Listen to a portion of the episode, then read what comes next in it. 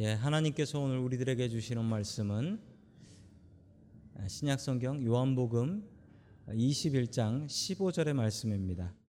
그들이 조반 먹은 후에 예수께서 시몬 베드로에게 이르시되 요한의 아들 시몬아 내가 이 사람들보다 나를 더 사랑하느냐 하시니 이르시되 주님 그러하나이다. 내가 주님을 사랑하는 줄 주님께서 아시나이다. 이르시되 내 어린 양을 먹이라 하시고 아멘.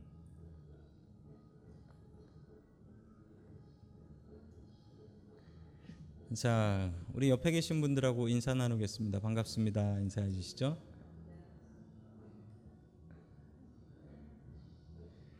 이게 어느 장단에 설교를 해야 될지 모르겠네요. 저 장단으로 하면 머리를 좀 흔들면서 해야 될 것 같은데. 자, 오늘 저 리듬에 맞춰서 설교 그냥 들으세요. 어, 베드로의 회복이라는 제목을 가지고 하나님의 말씀을 아, 증거하겠습니다. 여러분 이 말을 아시죠? 삼고초려. 삼고초려. 유비라는 사람이 아, 제갈량 아, 제갈공명이라는 사람을 얻기 얻기 위해서 삼고초려 그 초가집에 세 번 방문했다라는 이야기가 이 삼고초려라는 이야기입니다. 여러분 예수님께서도 세 번 무엇을 하신 적이 있습니다. 바로 어, 베드로에게 나를 사랑하니나 세번 물어봤던 이야기가 있죠.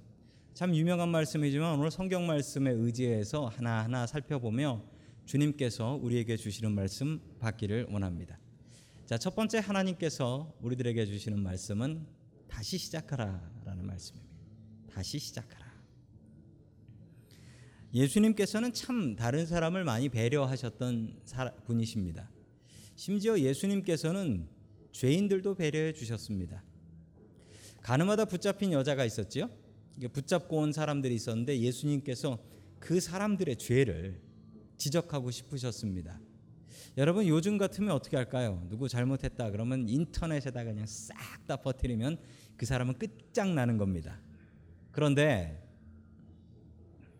그런데 예수님께서는 거기 몰려왔던 그 사람들의 죄를 어떻게 했냐면 성경에 보면 땅에다 썼다가 지우고 땅에다 썼다 그 사람 보면 지우고 이러셨대요. 왜냐하면 그 사람도 인생이 있고 그 사람도 프라이버시가 있는데 그 사람의 죄를 동네방네 크게 얘기하고 다니면 그 사람은 어떻게 사냐는 거죠. 살 수 없다는 거 아닙니까? 예수님께서는 참 배려를 많이 하셨어요. 심지어 죄인까지도 배려하신 분이 예수님이십니다. 자, 우리 하나님의 말씀 같이 보겠습니다. 요한복음 21장 15절 앞부분의 말씀입니다. 같이 봅니다. 시작. 그들이 아침을 먹은 뒤에 예수께서 시몬 베드로에게 물으셨다. 요한의 아들 시몬아, 아멘. 자, 예수님께서 지난주에 말씀드렸죠. 예수님께서 숯불구이 생선, 생선을 숯불에다 굽고 떡까지 준비하셔 가지고 제자들을 먹이셨다라고 말씀드렸었습니다. 여러분 그렇게 떡 준비하고 나서 그리고 생선 구워 놓고 나서 맛있게 먹고 나서 베드로를 부르셨습니다. 예수님께서는 베드로와 할 말이 있으셨던 거죠. 밥 먹기 전에 뭐라고 할 수는 없고 밥 다 먹고 나서 베드로야 나 좀 보자 라고 하면서 베드로에게 말을 시작하셨죠. 그런데 여러분 이 베드로를 뭐라고 부르는지 한번 성경 말씀을 한번 봐주시기 바랍니다. 뭐라고 부르죠? 베드로라고 안 하죠. 요한의 아들 시모나라고 하지요. 여러분 그러면 베드로의 원래 이름이 무엇이었다는 걸 알 수 있죠? 아, 시몬입니다. 시몬. 시몬입니다. 그래서 미국 이름 중에 피러도 많지만 사이먼도 그렇게 많다는 거. 시모, 사이먼이나 피러나 다 똑같은 사람입니다. 자, 시몬인데 왜 이름을 부르셨는가? 여러분 베드로라고 이름을 바꿨지요, 시몬이. 그 누가 바꿨죠? 예수님께서 바꿔 주셨지요. 왜 바꾸셨습니까? 아니 베드로가 주는 그리스도시요 살아계신 하나님의 아들입니다. 이렇게 고백을 하니까 예수님께서 네 믿음의 고백 위에 교회를 세우겠다라고 해서 너는 이제부터 시몬이 아니라 베드로 반석이다. 반석 같은 믿음. 여러분 그런데 예수님께서 부활하시고 베드로를 만나셔서 베드로라고 안 하시고 요한의 아들 시모나라고 하셨어요. 여러분 이게 요한복음에 딱 두 번 나옵니다. 딱 두 번. 딱 두 번 나와요. 왜 그러냐면 여러분 지금 예수님께서 베드로를 베드로야라고 하면 베드로는 얼굴을 들 수가 없어요. 아니 반석 같은 믿음이 예수님 세 번 부인하고 저주합니까? 이거 베드로가 얼굴 못 들 일입니다.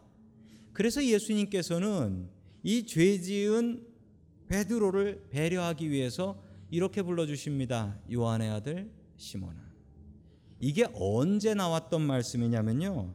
여러분 요한복음 1장 42절에 나오고 여기에 나오고 딱 두 번 나와요, 성경에.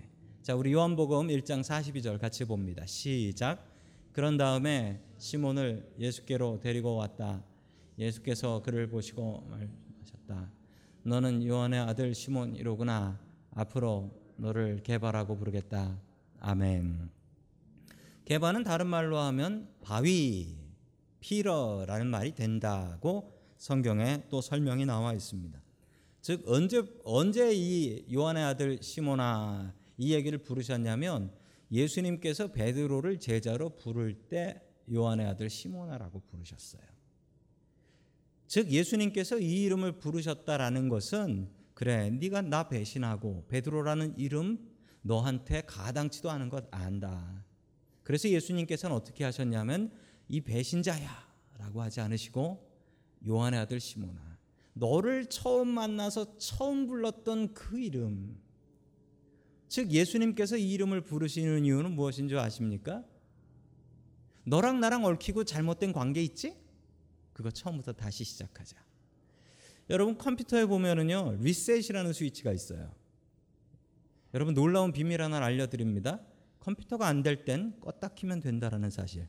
모든 전자제품은 안 되면 전화기도 안 되면 껐다 키면 되는 경우가 그렇게 많습니다. 그런데 또 아무나 껐다 켜서 되는 게 아니라 컴퓨터 잘하는 사람이 껐다 키면 더 잘 된답니다. 예, 경험해 보신 분들 계시죠? 여러분 그 껐다 키는 그 리셋이라는 버튼을 보면서 저는 속으로 한숨이 쉬어질 때가 있어요. 사람과의 관계도 리셋 스위치가 있으면 어떨까? 저 사람하고 관계가 얽히고 설켜서 문제가 있는데 그러면 좀 리셋해가지고 처음 다시 만난 것 같은 그때로 돌아갈 수 없을까? 그러면 내가 잘못했던 아니 그 사람이 잘못했던 그거 좀 잊어버리고 살 수 있을 텐데 다시 하면 잘할 수 있을 텐데 같이 사는 부부 간에도 이런 생각을 할 때가 있습니다. 리셋 스위치가 있으면 참 좋을 텐데 내가 잘못했던 거 좀 다시 돌아가서 이제는 그렇게 안 하고 살고 싶은데 저 사람을 용서하고 싶은데 여러분 우리에게는 왜 리셋 스위치가 없을까요? 누를 수 있는데 안 누르는 거죠. 여러분 그건 없는 게 아니라 우리가 그게 있는데 안 누르는 거예요. 베드로는 리셋 스위치를 누르고 싶었습니다. 그런데 죄 지은 사람이 어떻게 눌러요? 피해자가 눌러야지. 예수님께서 눌러 주셨습니다. 어떻게 해요? 요한의 아들 시모나 이렇게 불러 주셨어요. 다시 시작할 수 있는 은혜를 주셨습니다. 여러분 우리가 예수님 믿으면서 참 좋은 것 중에 하나가요. 다시 시작할 수 있는 은혜입니다. 다시 시작할 수 있는. 사탄은 우리에게 계속 얘기합니다. 너 다시 시작 못해. 관계 끝난 거야. 이제 안 돼. 라고 합니다. 여러분, 그러나 성경은 우리에게 알려줍니다. 나를 배신하고 세 번이나 나를 저주했던 내 제자도 내가 다시 시작할 수 있도록 리셋 스위치 눌러주마. 여러분, 예수님 믿으면 리셋 스위치 누르셔야 됩니다. 누르셔야 돼요. 내가 억울한데 해도 눌러야 됩니다. 여러분, 예수님께서 그토록 억울한 일을 당하셨는데 알아서 밥 준비하시고 밥 먹여 주시고 먼저 말 걸어 주시고 리셋 스위치 팍 눌러 주셨습니다. 요한의 아들 시몬아. 네가 처음 만났던 그 마음, 네가 처음 만났던 그 자리 기억하니? 다시 시작하자. 여러분 예수 믿으면서 우리에게 주시는 큰 복입니다. 다시 시작할 수 있는 복입니다. 여러분 이 은혜가 여러분들에게 있기를 원합니다.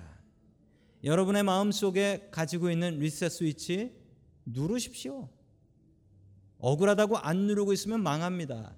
예수님께서 누르셨던 것처럼 여러분들도 리셋 스위치 누르며 다시 시작하는 은혜 갖고 살아갈 수 있기를 주님의 이름으로 간절히 축원합니다. 아멘.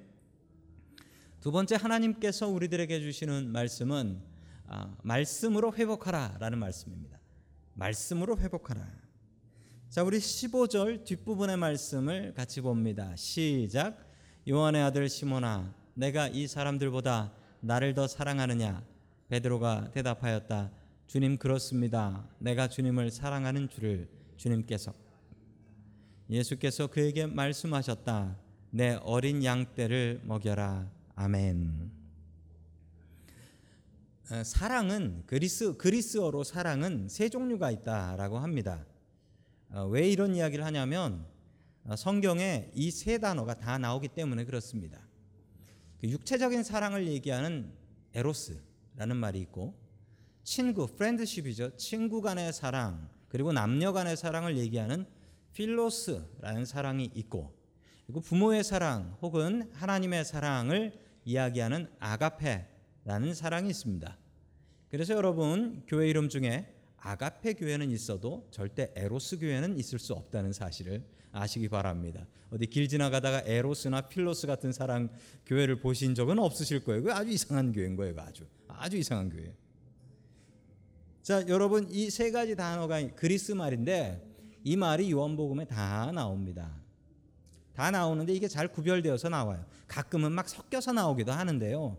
오늘 말씀에는 이 말씀이 정확하게 구별되어서 나옵니다. 자, 여러분 예수님께서 베드로한테 네가 나를 사랑하느냐라고 할 때는 예수님께서 뭐로 물어보셨는지 아세요? 아가페로 물어보세요. 아가페로. 네가 나를 네 목숨 바쳐 헌신하듯이 부모님이 자식 사랑하는 것처럼 네가 나를 그렇게 사랑하니?라고 물어보았습니다. 예수님께서. 자, 그러자 베드로가 뭐라고 얘기했냐면 베드로는 감히 아가페로 설명하지 못하고요. 두 번째인 필로스로 대답을 합니다. 필로스로. 필로스로 대답을 해요. 예수님께서는 아가페, 아가페로 네가 나를 아가페 사랑하느냐라고 물어보니까 베드로는 감히 그렇게 대답을 못 하는 거예요. 여러분 예수님께서 돌아가시기 전에 베드로는 큰 소리 뻥뻥 쳐가면서 아가페 나도 아가페 이랬단 말이죠. 예수님께서 돌아가시는 그 자리에 내가 가서 같이 못 박혀 죽더라도 거기까지 따라가겠습니다. 이렇게 당당하게 얘기했었단 말입니다. 그런데 베드로가 자기의 믿음에 자신이 없는 거예요. 내가 그렇게 얘기했다가 세 번 부인했지 않습니까? 그러니까 예수님께서 아가페라고 물어보아도 베드로가 필로스라고 얘기할 수밖에 없었던 것입니다. 여러분 그런 베드로에게 예수님께서는 내가 나를 사랑하느냐 아가페로 세 번 물어보셨어요. 여러분 아시죠? 이렇게 세 번 물어보신 이유가 무엇인지? 예수, 베드로가 예수님을 세 번 디스온 부인했던 것, 그 부인했던 것을 약 올리기 위해서가 아니라 회복시키기 위해서. 네가 나를 세 번 부인한 만큼 네가 나를 세 번 사랑한다고 하면 돼. 예수님께서는 먼저 가서 자기의 원수 같은 제자에게 밥 준비하시고 밥 먹이시고 그리고 용기를 주시고 먼저 말 걸어 주시고 회복시켜 주셨습니다. 여러분 말씀에는 놀라운 능력이 있는데 여러분 말씀에는 사람을 회복시키는 능력이 있어요. 여러분 우리가 예배 드리면서 말씀으로 예배로 회복되는 은혜를 경험하는 분들이 참 많이 있습니다. 저부터가 그렇고요. 여러분 말씀은 우리를 회복시킵니다. 예를 들어보자면 여러분들 예배 오시기 전에 누구랑 다투고 와서 마음 상했다 할지라도 찬양하고 예배하면서 우리의 마음이 회복되는 걸 느끼시죠. 여러분 그게 말씀을 통한 회복입니다. 여러분 우리에게 이 말씀을 통한 회복의 은혜가 여러분들에게 충만하게 넘칠 수 있기를 주님의 이름으로 간절히 축원합니다. 아멘. 자, 마지막 세 번째로 하나님께서 우리들에게 주시는 말씀은 하나님께서 모든 걸 아신다라는 말씀이에요. 하나님께서 모든 걸 아시고 우리는 잘 아는 게 없습니다. 그게 사실이에요. 자, 우리 요한복음 21장 16절 말씀 같이 보겠습니다. 시작. 예수께서 두 번째로 그에게 물으셨다. 요한의 아들 시몬아, 내가 나를 사랑하느냐? 베드로가 대답하였다. 주님 그렇습니다. 내가 주님을 사랑하는 줄을 주님께서 아십니다. 예수께서 그에게 말씀하셨다. 내 양떼를 쳐라. 아멘. 베드로가 대답을 했습니다. 그런데 베드로가 뭐라고 대답합니까? 주님을 사랑합니다라고 감히 대답하지 못했어요. 그 대답도 못 하겠는 거예요. 필로스로 대답을 하는데 그것도 어떻게 하냐면 내가 예- 예수님을 필로스 사랑하는 것을 아시지요. 이렇게 얘기한 거예요. 주님 아시지요. 이렇게 대답한 거예요. 여러분 바뀌어도 너무 바뀌었죠. 베드로가 그렇게 자신감 있게 얘기했던 사람이 자기의 말도 똑바로 못하는 사람이 되어버렸습니다. 여러분 이 베드로의 이야기가 우리들의 이야기입니다. 여러분 우리가 우리 앞길을 모르잖아요. 베드로가 그렇게 주님과 함께 십자가에 못 박히겠습니다라고 했던 그 베드로가 이렇게 될 줄 어떻게 알았습니까? 베드로가 그렇게 큰 소리 칠 때 예수님께서 뭐라 하셨습니까? 닭이 울기 전 네가 세 번 나를 부인하리라. 이렇게 벌써 알고 계셨단 말이죠. 이 베드로는 그 사실을 너무 잘 알고 있었기 때문에 감히 주님을 사랑합니다라고도 얘기 못 하고요. 이렇게 얘기했습니다. 주님께서 다 아시지요. 제가 제 얘기 해봐야 그게 무슨 의미가 있습니까? 주님께서 아시죠. 주님께서 아시는 게 정답입니다. 내가 고백하는 이게 정답이 아니고 내가 이 말에 책임질 수도 없는 사람입니다. 주님 아시지요. 이렇게 고백했던 거예요. 여러분 그렇습니다. 우리가 살면 살수록 내일 일은 정말 나는 모르겠어요. 내일 일은 잘 모르겠어요. 무슨 일이 벌어질지 알 수가 없어요. 이 오직 내 삶의 답을 주님께서만 알고 계십니다. 여러분 그래서 우리가 기도하는 거지요. 주님 앞에 주님 알고 계시는 주님께서 내 인생 도와주시고 내 인생 바른 길로 인도하여 주시옵소서. 여러분 그래서 우리는 기도하는 것 아니겠습니까? 여러분 주님께서 아십니다. 우리는 모릅니다. 나의 계획과 나의 생각을 내려놓으십시오. 주님 앞에 내려놓으시고 주님 바른 길로 믿음의 길로 인도해 주시옵소서. 여러분 하나님을 의지하십시오. 내일 일은 우리가 알 수가 없습니다. 오직 주님께서만 아십니다. 주님을 믿고 의지하는 마음으로 승리하며 살아갈 수 있는 저와 여러분들 될 수 있기를 주님의 이름으로 간절히 축원합니다. 아멘.